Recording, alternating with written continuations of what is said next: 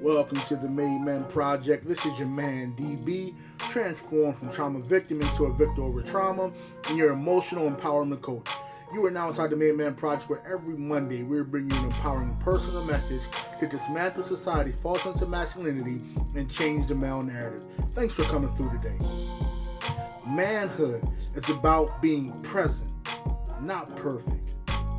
Feel black. All right, my guest today is financial coach, TEDx speaker, and best-selling author, my good friend, Rahkim Sabree. Rahkim's work has been featured in Black Enterprise, Thrive Global, Entrepreneur Media, Yahoo Finance, Authority Magazine, The Grio, and Business Insider. Make sure you share this podcast with others who you think can benefit from it. Just copy and paste the link, and also remember to subscribe to the Made Man Project and leave us a rating and review. All right, let's get it. Hey yo, fellas, we we made men, we made men. Try to believe that within. I just wanna be a good man. Okay, I know you are, but tell me you a good man. Tell me you're a good man. So many men are being crushed. Societal demands to be tough. Yes, you guess you are enough. Okay. I just wanna be a good man. I can't relate to you, brother, cause you're a good man. Yes, you are a good man. I'm right beside you, I'm right behind you. I know that life could be hard. That right? Nigga, not a coward. You got the power for talking about your scars. No, you're not soft. Let me inspire you, empower you, because society may want to see you fall. You got another brother to call. So many men are being crushed. Societal demands to be tough. Yes, you, yes, you are enough. Don't bluff. Okay. I can't relate to you, brother, cause you're a good man. Yes, you are a good man. Hey, hey. I'm here, my brother. I love you. Yes, you, yes, you are enough. I just wanna be a good man. I can't relate to you, brother, cause you're a good man. Yes, you are a good man. What's up, family? Welcome back to the Made Man Project. I'm your host, D B, and today I'm bringing on financial coach, TED speaker, and best-selling author, my good friend, Rahkim Sabree. Now, Rahkim's work has been featured in Black Enterprise, Thrive Global, Entrepreneur Media, Yahoo Finance, Authority Magazine, The Grio, and Business Insider. And today, Rahkim is going to help me dismantle society's false sense of masculinity, because so many men are being crushed under societal demands to be tough, denying the kind of vulnerability, sensitivity, or any internal hurt or pain.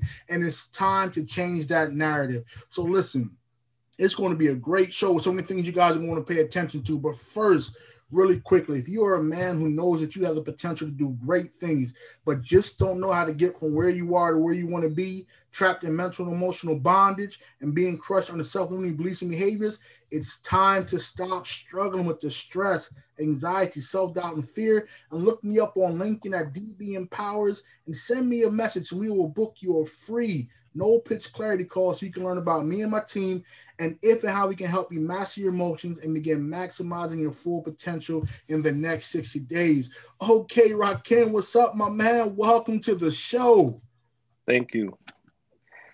How are you doing, good brother? I'm doing good. I'm doing good. That's good. How are you doing? Oh, man, I'm doing great, man. I'm happy to have you on, man. I see you on Instagram. You're doing so much, brother, bringing so much wisdom to the world through your financial tips, through everything that you're doing, for your books, man. And I just love what you're doing. That's what made me want to reach out to you, man. I love your story and where you're going. So appreciate you have, having you on, my man. You know, I appreciate you having me on as well. Yes, sir. Um, and I appreciate all the uh, the shout out and the plug. Absolutely, brother. Absolutely. So listen, man, I'm going to jump right into it, man. As a child, man, who and what was your example of a man? Oh, man, I had many, uh, but I would defer to my grandfather and my father mm. as, as as definitely the most prominent. Yeah. Um, you know, just to kind of give some backstory, my father was eighteen years old when I was born, so mm. uh, very young parent. And um my grandfather really helped kind of bridge the gap between, you know, what is that wisdom mm. um, as a parent and, and, you know, what is that presence as a man and how does that look and, and how did he want that to look in terms of legacy mm-hmm. building? Mm. Um, and so oftentimes when I tell stories about, you know, my insights and how that was shaped by my grandfather's influence, it's kind of like reflecting back to those days where he was like, one day, you know, you're going to be in the driver's seat. And uh, his lessons resonate with me you know, they'll mm-hmm. they will resonate with me for the rest of my life, but they resonate with me very hard um, as I enter deeper into manhood. Hey man, real quick, uh, I'm not gonna lie, you already got me feeling a little emotional right now. I'm, I'm my eyes starting to sweat a little bit because that bond here with the granddad. My granddad was like my father. You know, my father was in and out of my life, and at the age of fourteen, I found a whole new appreciation for my granddad. We got really close from fourteen up until the day he died in two thousand thirteen, and my granddad was my rock. He was my dad. He called me son. I always called him Pop, Pop, or Pop, but that was like my father, and those are lessons. The things that he gave me, man, carried me and propelled me through life, and I still reflect on him to this day, so I definitely feel you there, man. Yeah, had me thinking about my granddad for a minute, man, but uh, but you brought up some good points, man. So being that, seeing that legacy, seeing the things your granddad gave you, when you were younger, what did being a man mean to you? What did that look like for you, that presence? What did that feel like to you? What was that exam- What was that like for you? That's a hard question to answer, I think, because uh, I don't have any knowledge of anything else. You know, he um, mm-hmm. he was always there in the background. Um, I can tell you as an adult, with him not being physically present, that I can appreciate his presence growing up as a child better. Mm. Um, we are not a very traditional family. Mm-hmm. Um, my grandfather was very, um, he, he emphasized the importance of understanding culture, mm-hmm. understanding history, um, understanding spirituality, and viewing mm-hmm. the world from uh, three degrees, spiritual, mental, and physical, uh, cultural awareness. And so when when we would look at a problem, or we would look at um, just an observation, the question was, you know, looking at it from those three angles. Well, what is the spiritual meaning of this? What's the mental, psychological mm-hmm. meaning of this? What's the physical meaning of this? And, you know, how do you challenge what it is that you are being given, right? Don't accept anything, not even what it is that he was sharing with us. So mm. as I transitioned into adulthood, I had to re-inspect the things that I was taught and that I accepted as tradition, or that I accepted as values, um, and determine for myself, is that something that I want to carry on into my adulthood? And he gave us that latitude. Um, it wasn't just kind of like do as I say, not as I do. And so there's a lot of reverence um, on my end towards him for the example that he set, um, and for the change really that he made. My grandfather, and I don't go into details um, frequently, but my grandfather um, changed his last name. So I'm actually a third generation of the Sabree name. Mm. And so there's a lot of pride with, with that for me, um, you know, kind of pioneering, right, the name, yeah. but also understanding the history of why the change, right? Understanding what it was that his vision was. Um, he wanted to create um, a template for us to follow generations into the future. Um, And and I I feel like he's been pretty successful with that. I mean, I strive to make sure that he's successful with that. And so we talk about loss, right? And we talk about him not being physically present. Mm. Um, I feel his presence every day through the work that I do, through the work that my, you know, my brother does, my brothers do, and the other family that we have, um, carrying on the legacy of the name. Even if we challenge things that were established as, you know, status quo, right? Like we challenge tradition that we, you know, started to implement, or we challenge mm-hmm. um, just mindset and approaches to, to life. Um, you know, he he used to say that your your job as a child is to do better than mm-hmm. your parents. Mm-hmm. And so um, that's the goal. that's, that's what I work towards every day. Absolutely, man. So share a little bit about your story, brother. How did you get from, you know, where you were to the point you're at right now, man, with being so influential in the financial market and helping people and things like that? How did you get to this point, man? Um, I'll I'll stay on the vein of my grandfather, since we're invoking him this Absolutely. morning, uh, um, because I think that there's a lot in the foundation that he helped to provide that mm-hmm. has shaped where I am today. Yeah. Uh, my grandfather would tell me that I was great every day, would tell me mm-hmm. that I was a genius every day. Um, when we would ask him questions, his response frequently was, what does your brain tell you? Mm-hmm. Um, and so he would force us to uh, critical think at a young age. Uh, he exposed mm-hmm. us to texts that most adults, um, you know, encounter in adulthood, from, you know, religious texts, political texts, uh, historic texts. Mm-hmm. And he would have us read these texts out loud and then give our interpretation of what it is that he that we read. Mm-hmm. And um, I realized the wisdom in his doing that was in his non, um, uh, his, his lack of criticism, right? So whatever our interpretation was, was our interpretation. He'd say, oh, you know, you're into, you're interpreting that wrong. He just wanted to hear us flex that, you know, that critical thinking muscle. And so as I, you know, navigated through school and, um, you know, early elementary, middle school, high school, college, the um, area that I scored the highest in all the time was critical thinking, yeah. um, especially in comparison to my peers, because that was just an exercise that was emphasized as we were growing up. Um, and with that, he also instilled in me a limitless mindset. And I think this is, you know, directly answering your question. Um, as I started to learn more about what was possible financially, getting out of the environment that I had grew up in, Um, being exposed to concepts, people, accomplishments, I decided that those were things that I wanted for myself. Mm. And so in deciding that those were things that I wanted for myself, um, I didn't have any hangups about going after it because I already had been instilled with that limitless mindset, right? Like if you want it, go get it. You could do anything that you put your mind to. Yeah. I think a lot of parents say that to their children, but I don't know that a lot of children are bought into it.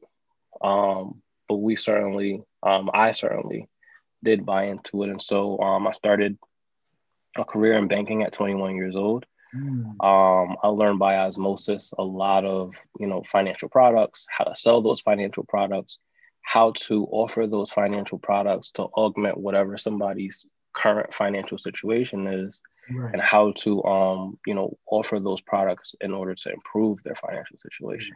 Yeah. On the other side of that, um, kind of removing the sales and the product, I became consumed with learning financial literacy. Mm-hmm. So um, understanding how people create businesses, create systems, understanding entrepreneurship, understanding credit, understanding, you know, debt, investing, saving.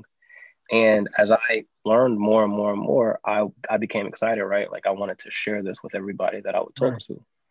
And what I would find is that my peers and even, you know, older family members couldn't relate to what I was talking to because mm. they didn't know. Yeah. And so um, my mission shifted quickly from uh, personal enrichment or a desire to understand financial literacy for myself to wanting to share that with other people because I realized there was such an appetite for that and that there was such a lack of knowledge when it came to navigating personal finance, particularly in Black communities. Yeah. Um, and then that's just really where I started building, um, you know, what it is that I offer, uh, talking about the different things that I talk about, challenging people's views about money, because I think our biggest hangup as a community when it comes to personal finance is not so much in what we can command, but what we believe, first of all, is possible um, for ourselves, but also um, what we what our mentality is as it relates to money, right? We have this, we hold on to this mentality that um, the acquisition of money is is evil, right? That, you know, we can't go out and desire money, or that if we go out and you do end up wealthy, that you had to sell your soul or join the Illuminati or do something, you know, crazy right, right. in order to do that. And so um, my mission indirectly is to demonstrate wealth building from a position of, first of all, legal activity, right? So I'm not doing anything mm-hmm. wrong or dishonest or unethical, mm-hmm. but also um, that there's no overnight success, right? It's not instant gratification. It's a slow burn. It's consistency. It's discipline, but also that is possible. So I'm sure there's people out there who believe that, you know, there's millionaires and there's billionaires in the world, but that's not for them, or that they won't touch that money. And um, and I want to kind of break all those myths and say, hey, like, if this is what you want, like, go get it. You could do it. I did it. I'm doing it.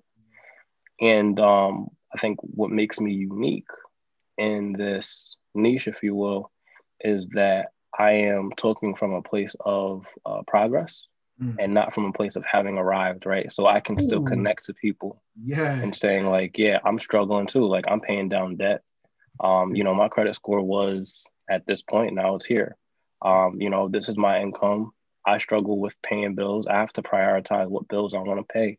But on the flip side, these are my successes, right? I bought a house, you know what I'm saying? I, you know, I have great credit.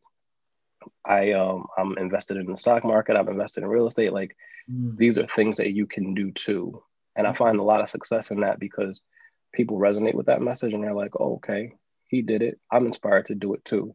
And so um, really that's kind of the foundation for my writing, uh, Financially Irresponsible. Um, to get people to look at money differently and become encouraged to to own their own path as it relates to personal finance. That's that's that's dope. I love the fact that you're doing it from out from a position of progress. You're showing your journey, because a lot of times what you do see when it comes to success, you see the top of it. You see the tip right. of the iceberg. You don't see everything underneath the, the like you said, the slow burn, the grind, the, the scratching and crawling to get there, the discipline that it takes to get there every single day. So talk to me about that part of it. Talk to me about what was the what was the hardest part for you, the most challenging thing for you during your journey or as you're going through your journey? Um, I, it's funny. I, I was asked this question recently, and I'll answer it the way that I answered it previously, but I'll answer it in another way as well. Um, so I recently shared a post on Instagram uh, about me entering a hundred thousand dollar club, right, in my investment. So I show a, a mm-hmm. snapshot of cumulative investment balances with a brokerage that I use. Mm-hmm. And I was a little hesitant to do that because I was like, man, like this is real transparent, right? Mm-hmm. Like I'm showing people my money, like my personal money. Mm-hmm. And um, and I'm always conscious about sharing accomplishments on an open forum like social media, because then you open yourself up to criticism, you open yourself up to envy, you open yourself up to, you know, backbiting and, and mm-hmm. all manner of, you know, mm-hmm. jealous behavior, right? But then you also, you're creating a path, right, for somebody or inspiration for somebody's to see and say, wow, like he did that. Mm-hmm. And so when I make those decisions, I, I have to weigh the pros and the cons in that situation and say, well, you know, what is the worst thing that can happen to me based off of sharing this information? Um, and is this a risk that I want to take, right? And sharing, being as transparent as I am with the general public. So I think to answer your question, the way that I answered this question previously was the hardest part for me is, is being vulnerable um, on a public display and allowing people to see um, where I'm at, right? Because I can, you know, I can, with my credit score alone, walk into, you know, any car dealership, test drive whatever car I want to, take pictures in front of it, post it on social media and be like, hey, yeah, I got this car, right? I can fake the funk on social media, which a lot of people do. Um, and people will believe like, oh, you know, Rahkim is wealthy or Rahkim has more money than he does. But for me to show what my credit score is at a particular point in time, or what my credit limit is at a particular point in time, or what my balance is look like at a particular point in time, well, then that opens me and say, oh, well, Rahkim doesn't have that much money, right? Or Rahkim has more money than I've ever saved. And so um, it's just, it creates conversation. And uh, it's important for me to maintain just kind of like this attitude of keeping the noise out, especially negative noise, mm. um, because then I could either be encouraged or discouraged from continuing that path. Yeah. And my mission is empowerment for other people. So, you know, how do you cut through all the weeds? Right? And how do you cut through, you know, all the haters, so to speak, yeah. um, and get to, you know, what the mission is. Um, the second way that I'll answer that question is that I'm human, right? I'm human. Mm-hmm. I'm thirty years old. I did not come from wealth. A lot of the things that I'm executing on or that I have learned are things that I'm learning as I go. And so I might make a statement or I might take an action at a particular point in my life that is not the quote unquote right way to do something. Um, and then you have to kind of deal with the consequences of that. And because there's so many people now who know who I am and mm. who look at what I say, I have to be careful about what I endorse mm. or how I um, encourage people to move when it comes to making decisions around their money. So I'm very careful with the language that I use. Right. I often throw up disclosures and saying like, you know, I'm not a licensed investment advisor. Like, I'm not telling you what to do. I'm telling you what I do. Yeah. Um, but I've made mistakes. I mean, I have a ton of credit card debt that I'm paying down, mm. but I also have a ton of credit. Um, and so the lesson in that situation for me is, how do you manage credit effectively? You know, my credit score is high seven hundreds. Yeah. Um, I, at one point in time was in the eight hundreds. Yeah. Uh, I have a lot of credit available to me, but like I said, I have a lot of debt. Yeah. And so people see the, they see the good parts of what you do, or they see um, the moments that you want to celebrate, but people are not as um, quick to be forthcoming about their struggles. There's, you know, there's weeks or months where I'm just like, man, how am I going to pay my mortgage and then all of these expenses? How am I allocating X Y Z dollars towards debt out of my paycheck, and I'm not able to allocate that same amount or even close to what I want into investments or things that I want? There's sacrifices, there's um, mental and emotional challenges as well, right? You experience depression, you experience joy, you experience, you know, excitement, you experience anxiety. There's times when I'm highly productive, and there's times where I don't want to do anything. I just want to sit on the couch and, you know, veg out watching uh, Netflix or something. So um, I don't I don't want to be overly vulnerable in my journey so that, um, you know, people can take advantage of that, or just to have my life on display. You know, like, this is not reality T V, but at the same time, I want to be vulnerable and transparent enough that people can um, acknowledge the humanity in me. Um, and balancing that is difficult for sure. Wow, that's dope, because that, that's a segue into the next question that I was going to ask you. Like, if I throw out these two terms to you, what does that really mean? Vulnerability and transparency. And you're talking about that right now, and you put it in such a great way, man. That's that's huge. But the, the thing that stuck to me the most about what you said, and I hope people really grab this part, understanding that as successful as you are right now, you still have challenges. You still have struggles, and you're able to talk about them and be vulnerable and, and show, because the thing about it is, and one of the most important messages I, I, I give out to men and the clients that I work with is, you don't have to suffer in silence and isolation. You don't have to be ashamed of the struggles that you're having, asking for help or speaking to some of your issues, because we all have challenges. We all have issues. We all go through things, and we got to stop. You got to break that stigma and, and, and, and, and you know that, that, you know, because you struggle, because you have challenges, something's wrong, or, you know, you're not a success, or, you're, you know, you're just a constant failure. So it also comes into that mindset piece you've been talking about, but that's, that's very powerful, man. Now, I heard you speak a lot about thinking, critical thinking, and, you know, your, your, your grandfather taught you guys from like a, I, I call it a three prong level, you know, mental, spiritual, physical.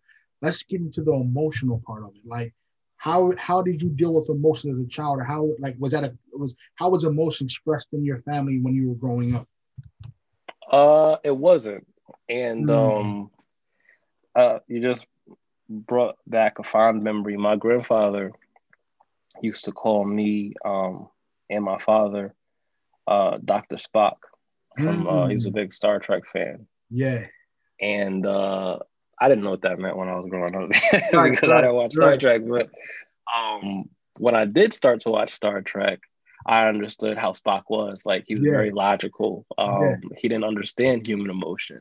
Yeah. And uh, I was very, growing up, I was very, um, very much on the logical side. Like, I, mm. I, not that I didn't understand emotion or that I didn't experience emotion, because, right, like, I'm human. But for me, it was just more practical. And I don't think I was thinking in those terms as a child, yeah. but I know that that was the outward appearance, right? Like, I have a really good poker face. It's difficult for people to understand what's happening internally for me yeah. unless I tell them, um, or unless they know me and then they can observe my behavior. Mm. But I spent a lot of time training myself during that period of time because I thought that was the right thing to do, right? Don't show vulnerability. Um, mm. Don't, don't, be emotional in your response. Think about, you know, how this is going to impact, what's the ripple effect. And often when I am, um, when I'm mentoring or I'm educating on any topic, financial or otherwise, the the area that I like to focus is focus on is the and then what, right? So um, especially when dealing with young men who are charged, right? Like, you know, they're either angry or passionate or just full of energy. And um, particularly in the street, there's like this aggression, right? And they want to exert that ag- aggression and they want to exert that dominance. And so, it's, you know, oh, you know, I'll go fight that person, or I'll go punch that person, or I'll go do this. And I'm like, okay, mm-hmm. and then what? And then, right? And so, you know, the and then what, as a part of my thought process, is what will prevent me from taking action, because I'm like, okay, well, then after that, I have to deal with the consequences of that action. Whereas I think a lot of young men are not looking at dealing with the consequences, and then they have to face it, and they're like, okay, like if um I'll, I'll give a recent example. I was in a restaurant, and I'm talking about where I'm positioned in the restaurant versus the door, mm. and I'm I'm talking to the individual that I'm with, and I'm like, so how would you get out of here? Like, have you paid attention to where the exits are? I personally don't sit with my um, back to the entrance or the exit when I go into a restaurant. Yeah. Um, that was how I was trained. Mm-hmm. So I'm paying attention to the entrance and the exit. I'm paying attention to how, what's the quickest route for me to get to the exit. Mm-hmm. If somebody came in and started acting crazy, how am I going to get there? What am I going to do? Um, and I'm thinking about all of, you know, two, three steps ahead. Mm-hmm.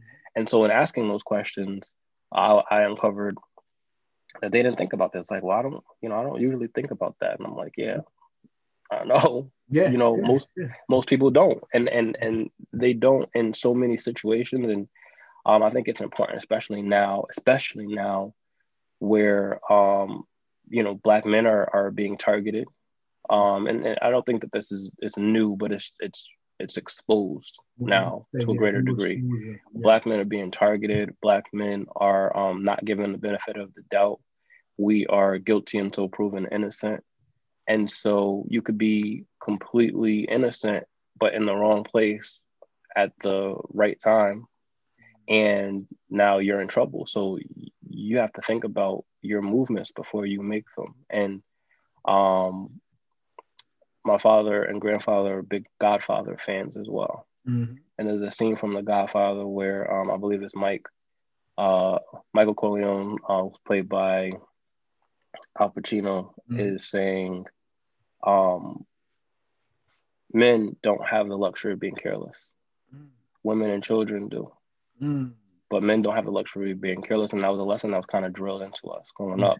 Yeah. Um, you know, you have to make decisions, and you can't be careless about those decisions. So uh, going back to answering your question, I was raised in a very like militant mm-hmm. environment when it came to interacting with the men, right? Like if I did something wrong, my punishment was I have to do push-ups, right? And then I have to sit in the push-up, push-up position and ask for permission to get up. And then I have to explain what it is that I did wrong and what it is that I learned from that experience. Mm-hmm. Um, there was a lot of yes sirs, no sirs. Um, there was just very... Um, just very strict, regimented uh, environment. And so there was not a lot of focus on the emotional part. Um, I had to learn later in life um, as I, you know, got into my teenage years and I started dating and um, hanging out with friends. I had to learn how to like pull back from that rigid kind of like Spock out mm-hmm. exterior and start to express vulnerability. So now I'm very intentional about sharing my vulnerability or mm. um, expressing my feelings. But I think where I'm advantaged over a lot of people is that I have the ability to logically put together the words right, to say, right. well, this is how I'm feeling because yeah. of all the training, instead of like, I'm angry and I don't know what to do, so I'm just going to scream, or I'm angry and I don't know what to do, so I'm just going to punch a wall. Mm. Um, I have the ability to say, okay, well, that's not practical. So what is practical in a situation? The practicality is in being able to phrase how it is that I'm feeling um, and either de-escalate a situation or explain why I'm removing myself from a situation. Yeah, use your feelings to inform your thoughts, man. That's powerful, brother. I, I like that, man. What is one piece you would give men today about masculinity? What's one piece of advice you would give men today about masculinity? Mm, um. So the term toxic masculinity is tossed around quite a lot. Yeah, and um, and I have mixed feelings on the term because I understand yeah, that's why I don't use how it's become how it's become co-opted, right? Yeah. Um, I think that there is a perception around masculinity that is toxic, mm-hmm. um, that we hold on to, but I don't think that masculinity in and of itself is toxic. toxic. Yeah, yeah. So the lesson that I would share is that um, balance is important, mm-hmm. right? Mm-hmm. So my grandfather talks about um, within all things, there's balance, and particularly men, there is a feminine energy and there's a masculine energy. And so understanding where those energies exist and understanding how to have balance in those energies is how, you know, really you um you actualize as a man, right? Um and and I can go further and, and give an example. We look at um the energy of nurturing, right? Um so if a man becomes a father or a, um, a provider of a household, mm-hmm. there's an element of nurturing that's involved, right? That makes you non, uh, robotic, that makes you not being Spock. So when you hold your child for the first time, or um, when you hug your wife, there's a, there's a nurturing element, and that energy is a feminine energy. It doesn't mean that it's wrong. Doesn't mean that mm-hmm. that makes you feminine. Um, it's a feminine energy. It's a soft energy. Right. Um, but then you have the grind mode. I got to get up and I got to be the first person up and I got to be the last person to go to bed. And I got to make sure that, you know, the security system is armed. And if you don't have a security system, that, you know, I'm doing what I can to make sure that my family is safe, and you're not looking from a place of emotion, or um, you're just, you're, you're being very logical. You're, you're tapping into that Spock, right? Mm-hmm. That's a masculine energy. Yeah. And so, um, you know, the overindulgence of one or the other is going to be unhealthy regardless. But I think um, when we hear the term, when men hear the term feminine, they automatically think no. And um, and I would encourage men to embrace that um, that energy um, because that's part of who you are. That's part of uh, what makes you human. That's, you know, that's the yin and the yang, right? And um, there's so much into that that I can I can keep going, but uh, right, right. I think understanding like that Eastern philosophy of balance, that mm-hmm. Eastern philosophy of yin and yang, understanding the soft versus the hard, and when it's appropriate for both, right? Um, I, I'll, I'll be very transparent and vulnerable at the same time and say that my um, upbringing with my father was very void of Um, I'll use the word intimacy, right? Mm. And so as a thirty-year-old man, now my dad is approaching fifty, we spend a lot of time talking about where we are today yeah. versus where we were back then. And, you know, mm-hmm. back then I was just like, oh, my dad is just like this, like militant dictator, right? Like yeah, he just yeah. push-ups and, you know, he just, everything was just so hard, right? Yeah. And now, like, my dad is like my biggest fan, right? When we're talking about anything, any accomplishment, Um, he's the first person to share it, like it, talk me up. Like we'll mm-hmm. spend hours and hours and hours talking about how great I am or how proud mm-hmm. he is of my accomplishments. Mm-hmm. And I think in the beginning of that, there was um, a little bit of resentment, right? Because I'm like, damn, where was this when I was growing up? Yeah. But yeah. at the same time, it's like, damn, I get to really appreciate the bond and and, mm-hmm. and create a bond around um, what is being accomplished, and you you get to remove the emotion of mistakes that were made, or um, what my report card of him at ten years old, twelve years old, fifteen years old was, and say, okay, you know, he's a human being, right? Like I'm thirty now. I realized that at thirty, I don't think that I could have. Uh, I mean, I, I can't imagine having kids right now. Right, right, and by the right. time he was thirty, he had three. So yeah. it's like, how are you? How are you holding it down financially? Like, what was your mental when you were um, having to go work and provide and be there for your children? Uh, what were your fears about your children growing up? Um, every time I have a birthday, my dad tells me that um, he reflects back to what he was thinking at that age. And um, before thirty, he um, he would tell me that he did not think that he personally would live that long. And so for him to see me reach those ages and to know that I've never not considered being able to live to thirty. I've never, you know, I was never fearful of not being alive to twenty-five, twenty-one.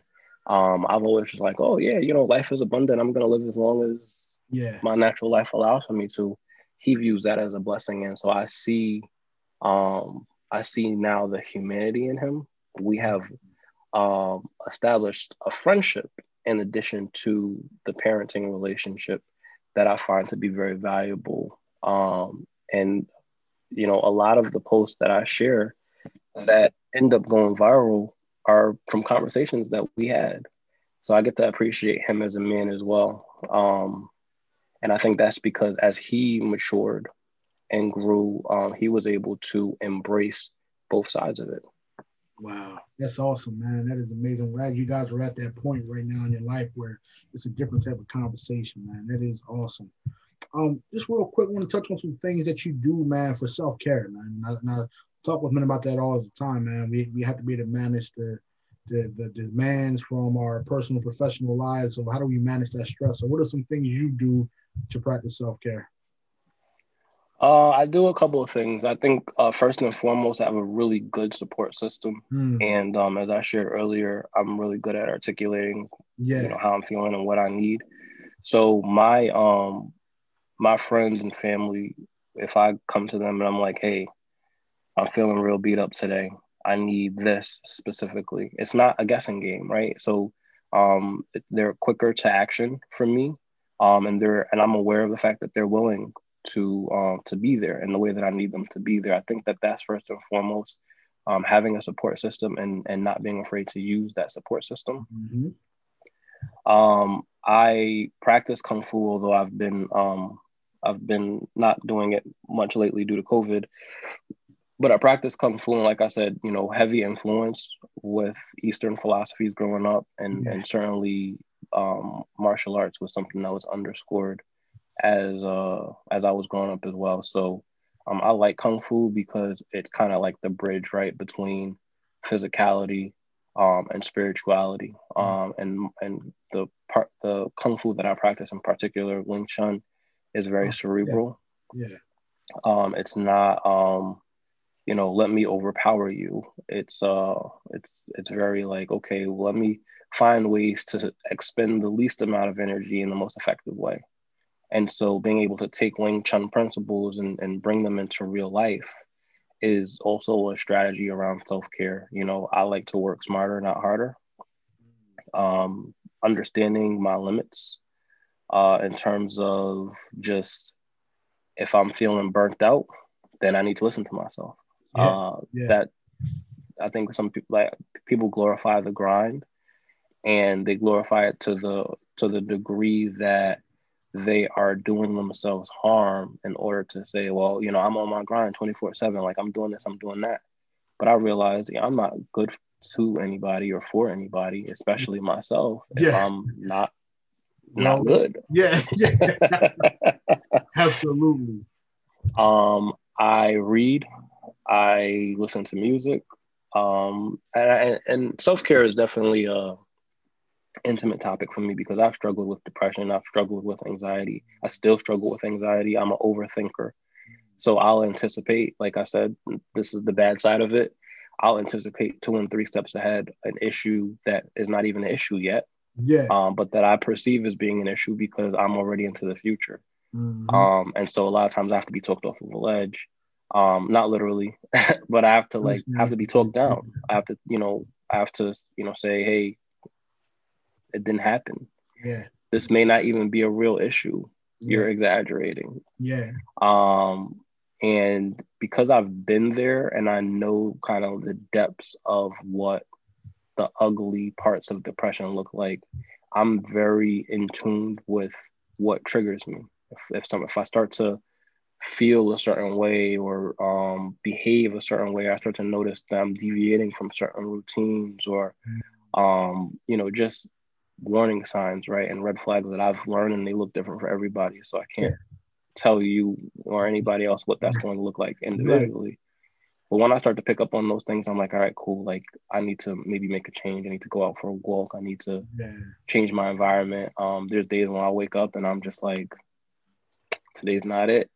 And uh, I might put on some music that that I'm like, that will get me moving, make me feel good, and, you know, dance around the house. Like, I'm I'm very much not afraid to be me, especially in, mm. in my own presence. Yeah. And I think that's key to self-care. Um, you know, you can throw money at getting a haircut. You can throw money at massages. You could throw money at uh, retail therapy. But I don't think that that really um, works on what's happening internally. I think it's just kind of like, it feels good for the moment. Um, and so you get that dopamine hit, but then now you got to still wrestle with your thoughts. Absolutely. So for me, self-care is definitely like going inward and figuring out, again, where there is an imbalance and how do I rebalance that or realign that. Yo, that is, that's, that is great, man. That's awesome. And I think you bring up a very good point when you talked about the red flags. One of the things I do, which was very critical for me and myself, I had to identify what my triggers are. Like, that's how, that was the first step, identifying, okay, what, what are some things that I, I have to look for that I know that I'm not right, that things are off balance, I don't have what I need, I'm, I'm, I don't have that inner peace and calm right now. So once I was able to identify those triggers, then I was able to come up with my coping skills for them. I was able to come up with the things that I do that bring me joy, that can help me, you know, better manage these overwhelming and distressing thoughts and feelings that I'm dealing with right now. So that's that's critical, man. I love that, man. I like how you said also that you can't tell somebody else what their red flags are. Only they, only they know what their red flags are, man. So right. That's critical. So, hey, man, last question, brother. I want to ask you, man, and um, I know you think about it because the word came up earlier, but what type of legacy are you leaving in this world, or how do you want to be remembered when it's all said and done? Good question. Um, I think I struggle with this sometimes because you want to be an individual, but you also have to realize that you are a part of like the whole, right? And the whole can be different depending on your angle. Like the whole can be my generation. The whole can be, um, you know, everybody that carries my last name. The whole can be humanity as a whole, right? And so um, I, I read something recently that was talking about death, actually. Mm-hmm. And it said that human beings take death personally. Mm. And, and you know, like, it's a it's a thing against you. Yeah. I don't want to die. It's a thing yeah. against you. Yeah. Um, and not realize that, you know, nothing in the whole world in life, especially, you know, living things last forever. And it's just like the cycle of, you know, what is this cosmic energy, right? We're all a part of each other, and you know, there's our sunrise and our sunset, and that's a difficult concept um, to embrace, uh, especially when you know your ego is so invested in mm-hmm. what we're talking about, right? Like leaving a legacy. Like I want to be remembered for whatever, and realizing that sure, the work that you do can im- influence and impact the people around you. Um, the work that you can do can impact maybe the world over, right? You look at people like Muhammad Ali, you look at people like Beyonce, you look at Michael Jackson, you know, these are people that are well known around the world for the work that they've done. And um, there's ripple effects from the work that they've done in the lives of people. And so I think um, I would like to be that big at some point, but I also think that I, you know, I have to embrace and taking my ego out of it, that I'm just another person as a, you know, part of the whole. Um, but without being so abstract with my answer, right? Um, I think legacy for me is just kind of continuing on my grandfather's work, my father's work. Yeah. Um, I would like to see people continue on my work. And so mm. hopefully I do a good enough job that somebody decides they want to pick up that mantle and, and, and continue doing that.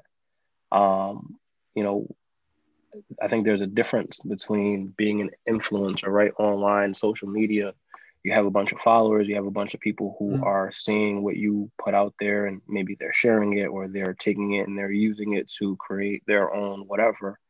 Um, and actually being an influencer in life, like, you know, what is the difference that you have made in somebody's life by waking up in the morning? Um, and I reflect on that frequently, um, whether they're connected to me by blood or not. Um, you know, what are people going to think about me when I'm not here anymore? Um, are people going to view me as being selfish? Are people going to view me as, um, you know, being arrogant? Yeah. Are people going to view me as being willing to help um, and share and, you know, appreciate my transparency and my vulnerability? Um, are they going to appreciate my mission? Yeah.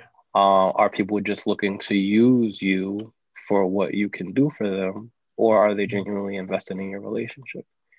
And so um, I, I think uh, sign, I guess, if you will, um, in terms of, you know, that compass as to whether or not I'm doing a good job is, you know, when I think about if I were not to wake up this morning, or if I were to go to bed tonight and not wake up tomorrow morning, would I be satisfied with the person that I am? Mm-hmm. Would I be satisfied with what I've done to this point? Or do I feel like there's more work for me to do?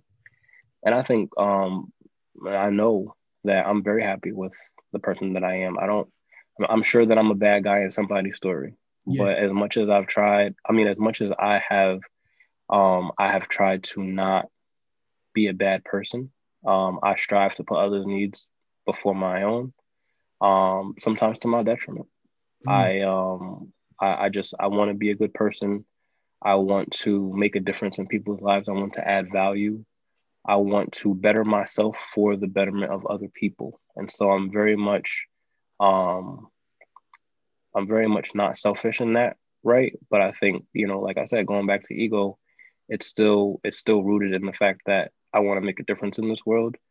And uh it's it's I guess it's a hard kind of like balance to strike, right? Because to some degree, you have to have ego. But, you know, in having that ego, you're certainly taking things personally. I don't know that I would be happy if I woke up, if I didn't wake up tomorrow morning, right? And I'm just like, yeah. damn, like, yeah. I wanted to do this. I wanted yeah, to do yeah, that. yeah, yeah. Hey, brother, that's, that's, that's very deep, man. I want to say, man, I truly appreciate you being on here, brother. I truly appreciate your transparency and vulnerability, brother. You are a made man. You are motivated. You are accessible. You're disciplined. And you're very expressive, man. And I appreciate everything that you're doing. Let people know what the names of your books are and where they can reach you at, brother. People can reach me at, on my website at rahkim sabree dot com. So it's R A H K I M S A B R E E dot com. Um, on my website, there's access to everything. Um, mm-hmm.